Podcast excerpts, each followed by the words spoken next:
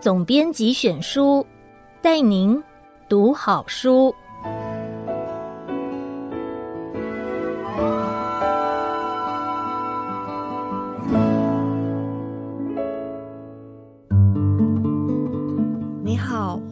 听由爱播听书 FM 制作的书斋音频总编选书，我是尖端出版的总编辑周瑜英，让我为您挑选值得阅读的好书。让您只花不到半个小时的时间，就能聆听一本好书，了解书里的精华。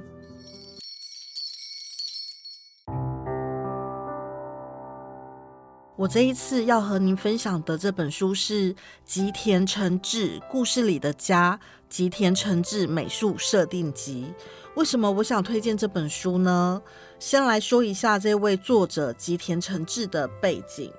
作者呢，他是一个非常知名的日本的背景图像绘师跟插画师。那他曾经为许多的游戏设计背景，嗯、其中像是《樱之石在樱花枝身上飞舞》，以及《美好的日子不连续存在》，就是热衷游戏的玩家对这两部作品应该也不陌生。那他除了是呃很优秀的插画师、图像绘师之外呢，他也有做一些呃比较设计类型的作品，那目前也在京都精华大学担任客座讲师，那传授他在嗯、第一线工作上的实务技巧。那回到这本书，大家听到书名《故事里的家》，应该就会有一些想象，就是为什么叫做故事里的家呢？那接下来就来为大家简单的介绍一下这本书的内容。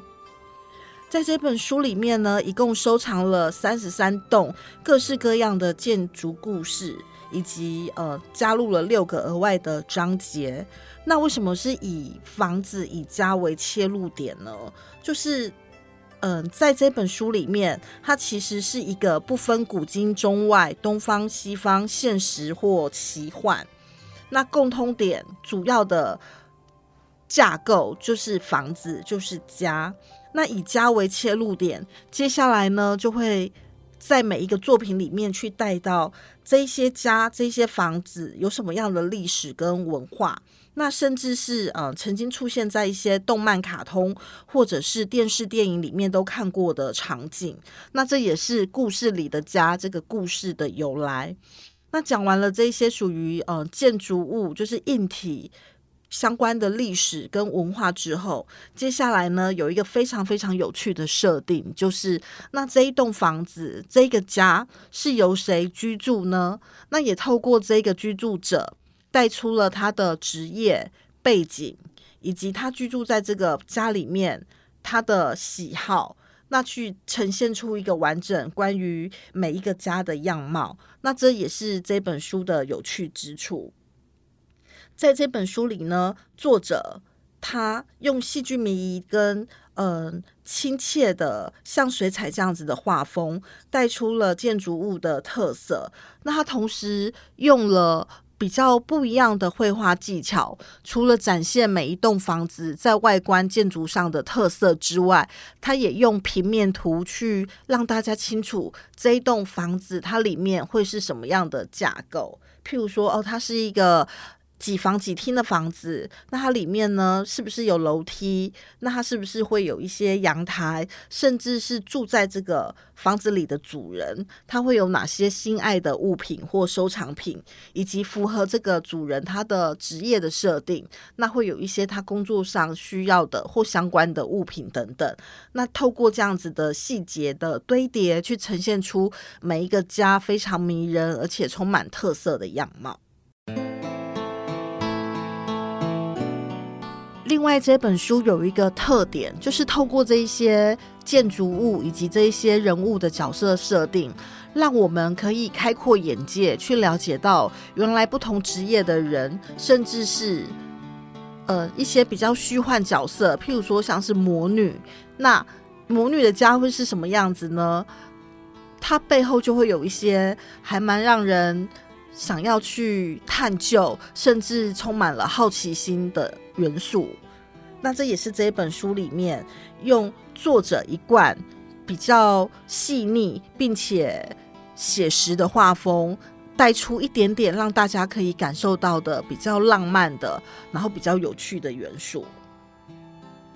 那另外刚刚讲到呢，除了三十三栋房子之外，额外呢也加入了六个章节。那这六个章节呢，分别是收藏了各式各样的屋顶。那屋顶这个话题其实就非常的有趣，因为它是用一种俯瞰的角度才能看得到屋顶的样貌。那透过屋顶，其实也可以跨越了我们对于。在注视一栋房子，或者是抬头去仰望一栋房子，不一样的视角。另外，还有一个非常有趣的设定，就是在房子里面关于浴室、洗手间的历史，以及里面的呃，就是作者他本身的工作室的介绍，以及分镜的绘本。因为在这本书里面呢，它其实是有一些在画面上的架构跟巧思，所以作者也很巧妙地运用了一些分镜的技巧，让大家透过图像的阅读去感受到这本书的趣味性。那最后呢，他以煤矿工人的引擎小屋的绘制过程，然后以分镜的方式呈现在读者面前，也可以让读者去了解到，除了看到的。漂亮的完稿之外，那一开始的手稿、线稿设定，以及作者他在创作过程中他的样貌，以及整个创作构思的过程。接下来呢，为读者介绍一下，在这三十三栋房子里面呢，我觉得比较有趣的一些呃建筑跟设定。首先呢，有一个是喜欢恶作剧的桥塔守护人。那守护人这样子的职业听起来其实就还蛮魔幻，而且是蛮让人有想象空间的。那接下来呢，还有一个是阶段堂书店，可能是因为职业的关系，只要是跟书店啊或图书馆。相关的这一类的建筑会特别引起我的好奇心，我会想要知道说这个建筑里面它的藏书是怎么样的摆放，怎么样的分类，然后这些书的堆叠之下会呈现出什么样的空间。还有就是重视细节的钟表师，嗯，以钟表来讲，它算是我们身边周遭物品里面非常非常精细的一种。那钟表师他的工作呢，就必须要长时间的去研究、拆解或者是修复这些非常精细的钟表的零件，所以那样子的画面以及他所居住工作的环境，我觉得对读者而言，应该也是充满了很多的想象的。另外还有一个是一丝不苟的魔女之家，嗯、呃，如果有看过。宫崎骏作品的人应该都对于魔女的角色不陌生，但是在宫崎骏的作品中，魔女是一个有一点小迷糊，然后可爱的角色，但是在这里的设定呢，却是用一丝不苟来形容这个魔女，所以我觉得这也是一个比较不一样，然后可以带给作者有一些想象的角色。接下来还有一个非常有趣的建筑，那就是邮局。那是谁的邮局呢？它是一个龙使者在工作的邮局。那这个邮局它跟一般的邮局有什么不一样？那龙使者它背后会有什么样的任务或者是使命？那它也是一个非常有趣的设定。再来呢，提到了一些比较具有反差或者是比较出乎人意料之外的。设定，那呃有两个，我觉得也是很值得提出来跟大家分享的。其中一个是呢，跟龙同居的房子，那是谁会跟龙住在一起？龙住的房子会是长什么样子？这其实光看它的主题就非常的有趣。再来呢，是年轻发明家的风车小屋。发明家这个职业本身就带来了很多很多的想象。那他住在风车小屋里面，这个小屋会是发明家自己设计的吗？以及发明家在他的小屋里面发明了什么样的作品？那这也是充满了想象空间。那借由不同的房屋、不同的家的设定，以及不同的住在这个房子里面的人的职业背景，架构出了三十三个有趣而且赏心悦目的故事。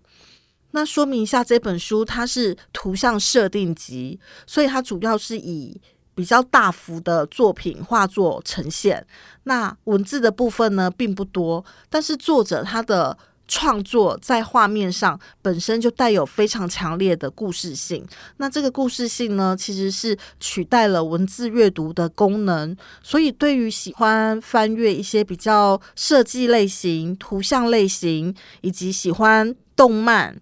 创作的一些读者来说，都是一本很值得推荐的书。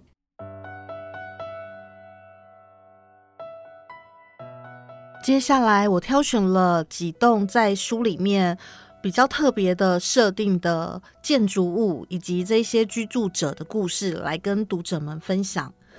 那首先，第一栋建筑呢，就是在陆地尽头一栋红白相间的灯塔。以及住在灯塔里面忧郁的灯塔守卫，灯塔守卫所居住的地方呢，是一个正方形，但在其中角落延伸出一个圆弧形楼梯的圆形空间。在这样子简单的空间里面呢，其实物品非常非常的少。那也可以从这样子的空间看到了一个比较年长的。单身汉他所居住的环境散发出来的氛围，在角色的设定里，灯塔守卫他曾经结过婚，但是在年轻的时候就离婚了，从此就一直单身到现在，住进了灯塔里面，并且成为灯塔守卫者的角色。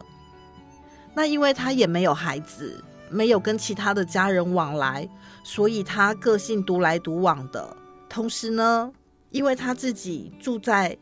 他工作的地点，灯塔是他的工作场所，也是他的家。那为了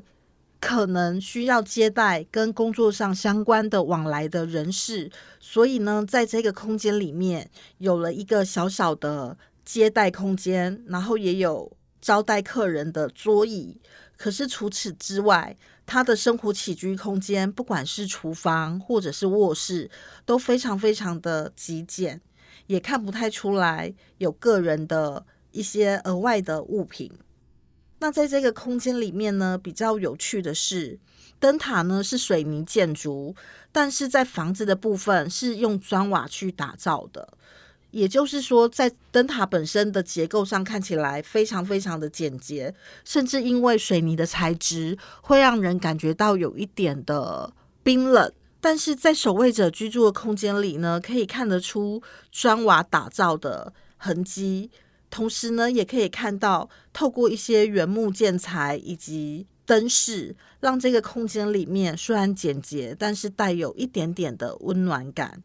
那为什么要特别挑出这一个空间以及灯塔守卫者的故事？是因为我觉得现在非常多的人他是独居的状态。那独居的状态呢，它不代表自己是一个喜欢孤单或喜欢独处的人。可能我不跟家人住在一起，我自己一个人住，但是我会喜欢跟朋友一起聚会，我也会邀请好朋友来家里。甚至是把家当成是一个交谊或者是联系情感的空间。可是对于这个灯塔守卫者来讲，他居住的这个灯塔本身面临着大海，就是一个十分冰冷的，甚至是孤寂的环境。他一个人住在这里，对他来讲，每天都是一成不变的海景以及天空。他所居住的地方，他也没有想到要带入他自己个人的更多的色彩或者是痕迹。也许对他来讲，在二十年前成为灯塔守卫人，并不是他愿意的，或者是他可能有什么样的不由自主的苦衷，所以来到了这个孤寂的地方，成为了一个每天面对大海的灯塔守卫。但是透过他一丝不苟的生活空间，以及在画里面这个灯塔守卫者他本身的穿衣打扮，呈现出来的是，其实是一个很有纪律，而且看起来教养良好的那样子的氛围。那这也是我觉得关于这个孤寂的。有一点年迈的老人，他带给我在视觉上以及对于他故事想象上的一些冲击。接下来，这是一栋很可爱的建筑，这个建筑呢叫做可可木树屋。可可木，没错，就是大家喜欢的巧克力。那大家都知道，巧克力的原料来自于可可。不晓得大家有没有看过可可还没有制作成巧克力，还是果实的状态？可可的果实长得很像一个橄榄球，它就是一个橄榄形的长的圆形状。那可可木树屋呢？这个房子它的确就是长在树上，吊挂在枝头之间，并且它就是一个长得像橄榄形状的、有着木纹质感的房子。那这个房子呢，它并不是只有一栋。也就是说呢，在画面上可以看到环绕着大树，是有好多棵的可可在树枝上。那其中的一个可可呢，就居住着接下来我们要讲的这一个角色，就是可可树木上的小人。那讲小人，其实它是比较接近类似像小精灵这样子的概念。这一些小精灵，他们除了以可可的果实为生之外，那他们也会采取可可去萃取它的有效成分，制成药品，然后把可可脂拿去当软膏，并且物尽其用的把树枝以及树叶做成了建材跟家具。所以以上的描述呢，让我想象到就是在一棵可可树上结了很多已经成熟的可可的果实。那在这些果实里面呢，住着一些很神秘的小人。这些小人住在可可果实里，同时也吃着这些可可果实，并且他们会采集这些可可树的树枝或者是树叶，然后把它做成了不同的生活所需的物品。那他们几乎从出生开始就是一辈子在可可树上度过，甚至连他们的衣服呢，都是用可可的果实的纤维去制作而成的。对于可可屋的描述呢，作者他其实用了蛮精细的剖面图，让大家可以透过画面去了解到居住在可可果实里是一个什么样的景象。从剖面图来看，首先呢，可可果实它是一个从中间一分为二的上下楼层这样子的空间。在下面那一层呢，它是比较类似储藏室的概念。那小人们呢，会把萃取出可可之后的剩余的可可豆以及剩余的果肉，用树叶包裹好之后，放在了下层的储藏空间里。他们在上层的空间有一个小小的工作区域，他们会在这个空间里进行可可的采集，以及把成分萃取出来之后做简单的分类。那在工作区域的旁边呢，有一个小小的吊床，这个吊床就是可可小人们睡觉的地方。从这个空间来看，可可树的果实以及它整体的环境非常的天然，感觉像是在原始的森林里面，没有被破坏以及没有被开采过那样子的状态里面。然后有一群无忧无虑的小精灵住在可可树里面，去。踏实的做着自给自足的工作。那作者呢，同时也画出了真实的颗颗果实里面果肉的样貌。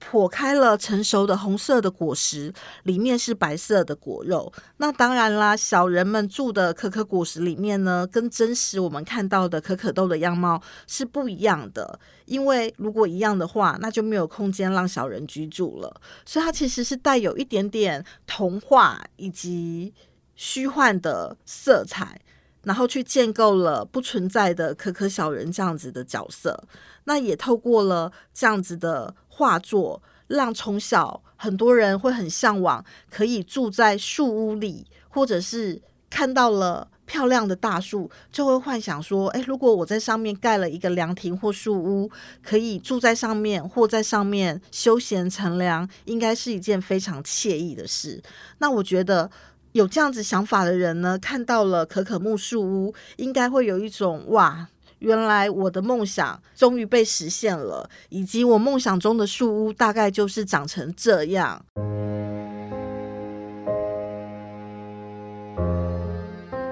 接下来要讲一个听起来还蛮萌的、蛮可爱的一个角色，以及他所居住的空间。接下来呢，是偏执植物学者的研究室，那他就是一个简单的说，就是一个。对于研究植物有着非常强烈的偏执感的学者，他所工作的地方，那他的研究室呢，外观看起来是一个古典的三层楼样式的红砖小洋楼。那透过内部的解剖图可以看到，其实这是一栋两面采光非常好的，有一点点像是玻璃屋这样子功能的建筑。在这三层楼里呢，每一个楼层都放了满满的绿色植物。那这些植物当然就是植物学家他所研究以及工作里面需要接触到的物品。很多人都觉得植物非常具有疗愈人心的效果。那这一位植物学者，他等于是用了他毕生的心力跟所有的精神去对这些植物灌注爱情。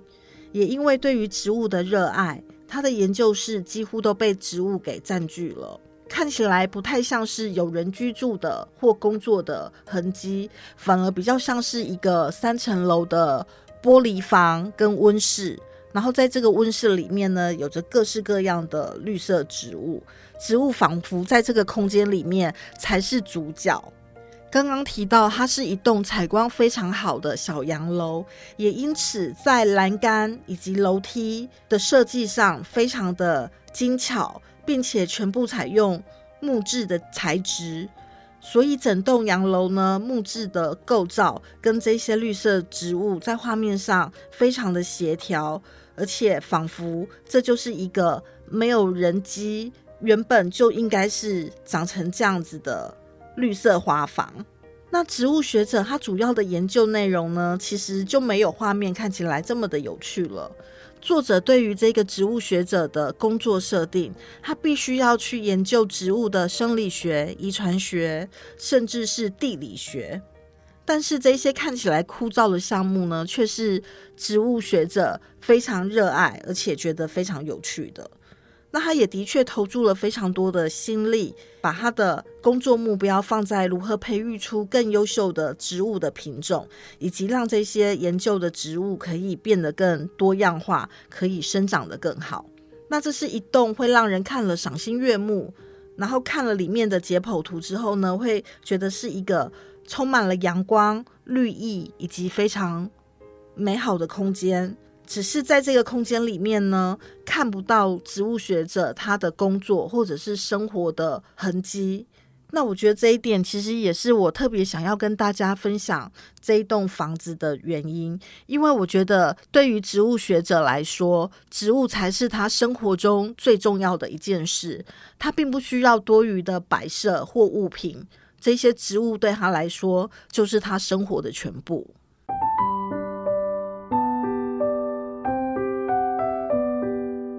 接下来呢，要介绍的是一个非常特别的建筑，这就是在一开始我跟大家分享，在这本书里面挑出几个比较有趣的建筑跟居住在里面的人的时候提到过的桥塔守护人。那作者给这个桥塔守护人的设定呢，是他非常的喜欢恶作剧，是一个充满了童心，然后有一点调皮的人。那以建筑物来看呢，桥塔它其实就是在桥的一端有一个小小的两层楼的塔，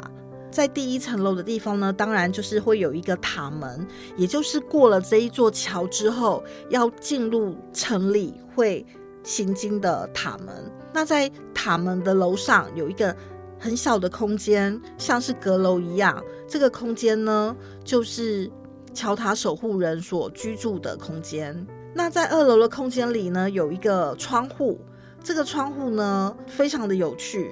因为作者对这个窗户的设定是，刚刚有提到桥塔守护人，他非常的爱恶作剧，也非常的顽皮。他其实会从来往的旅人那里偷一些东西。那他偷到了东西之后呢，他就会开始分类，可以使用的他就留下来，那不能使用的东西怎么办呢？桥塔守护人就会把它从窗户外面丢出去，然后让这些他用不到的物品跟着河川放水流。那这也是一个非常有趣，就是可以感受到这个角色他的调皮，以及他在繁忙的工作之中，他其实是利用小小的恶作剧，然后来调剂他自己的工作。那在这个房子里面呢，有几样蛮特别的物品，也跟大家分享一下，就是在。门前的墙上呢，有一个钓竿，这个钓竿呢，其实并不是拿来钓鱼的，而是拿来偷这些旅人们的物品。那怎么偷呢？刚刚有提到说，这个居住的空间是在塔门的二楼。那旅人们经过的时候，可能会骑马或坐着马车，那马车后面呢，会叠着满满的物品。这时候呢，桥塔守护人就会用他的钓竿从二楼。垂放下去，然后去勾取行经的旅人们，他们马车或者是行囊上的物品，所以他其实是透过这样的方式来获得这些旅人们的物品。再来呢，因为这一座塔本身已经非常的有历史了，而且在之前也超过了百年的时间没有人管理。那大家都知道，没有人居住的空间总是腐朽的特别的快。也因此，在塔里是没有楼梯的，因为木梯早就已经崩毁了。所以呢，守护人他另外搭了一个直立式的梯子，把它架在一楼通往二楼的空间。那另外来说一下，这个守护人他所穿的衣服，他其实戴了一个完全看不到他的脸的头盔。那这个金属的头盔呢，有一个。大大的十字，那他就是透过这个十字可以看到外面，但是外面的人却看不到他的长相以及样貌。接着呢，他穿着一件宽大的一件式的长袍，那这个长袍的颜色非常的简洁，就是灰黑两色。那同时呢，他的设定是这个守护人，他的身高其实并不像成人，他是介于大概是青少年这样子的身高，所以这样子的角色设定以及样貌也是非常的带有趣味性。来到厨房的空间，会看到炉灶其实没有太多使用的痕迹，不过呢，偶尔还是会被用来烤烤肉或者是煮热水。那比较有趣的是呢，因为这个小小的空间里并没有洗手间，所以如果守卫要上厕所的话呢，他就必须到下面的河流，或者是透过解放在浴室的一个桶子里，然后再拿到外面去倒掉。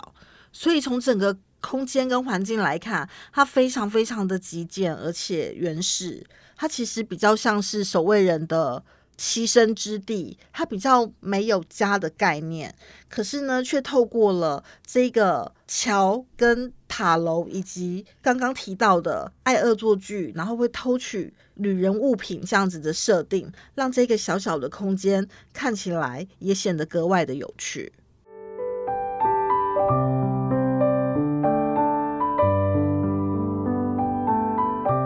以上呢，就是跟大家分享，我觉得还蛮有趣，或者说其实是在我们现实生活中，其实不太可能会居住在这样子的房子里，以及我们可能不太接触得到刚刚提到的，像灯塔守卫，或者是桥塔守护者，或者是可可小人跟植物学家这样子的职业的人。那也透过这些人的生活模式以及他们居住的空间，让我们对于各式各样的家有不同的想象。它可能是在极寒地区非常孤寂的生活着的一个灯塔，它也可能是在桥的桥塔二楼一个非常小，其实根本称不上是家的空间。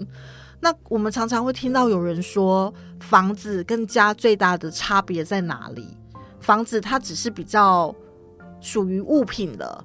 比较冷冰冰的。可是家却因为住在里面的人，让这个家有了生命力，让这个家鲜活了起来。那透过这三十三栋可爱的建筑，以及住在里面的人，各自有各自的故事，也透过这些故事，让读者可以随时在翻阅的过程中，让思考也跟着天马行空，不被限制，遨游在自己想象的或者是喜欢的家里面。那以上就是对于故事里的家这本书的介绍。我是尖端出版的总编辑周瑜英，祝福各位读者。都能够在书里找到令自己感动的，或者是喜悦的，甚至只是单纯的享受阅读的美好。那也希望大家能够透过书的阅读，打开自己的视野。希望下次还有机会为您说书。总编选书，谢谢您的收听，我们下次见。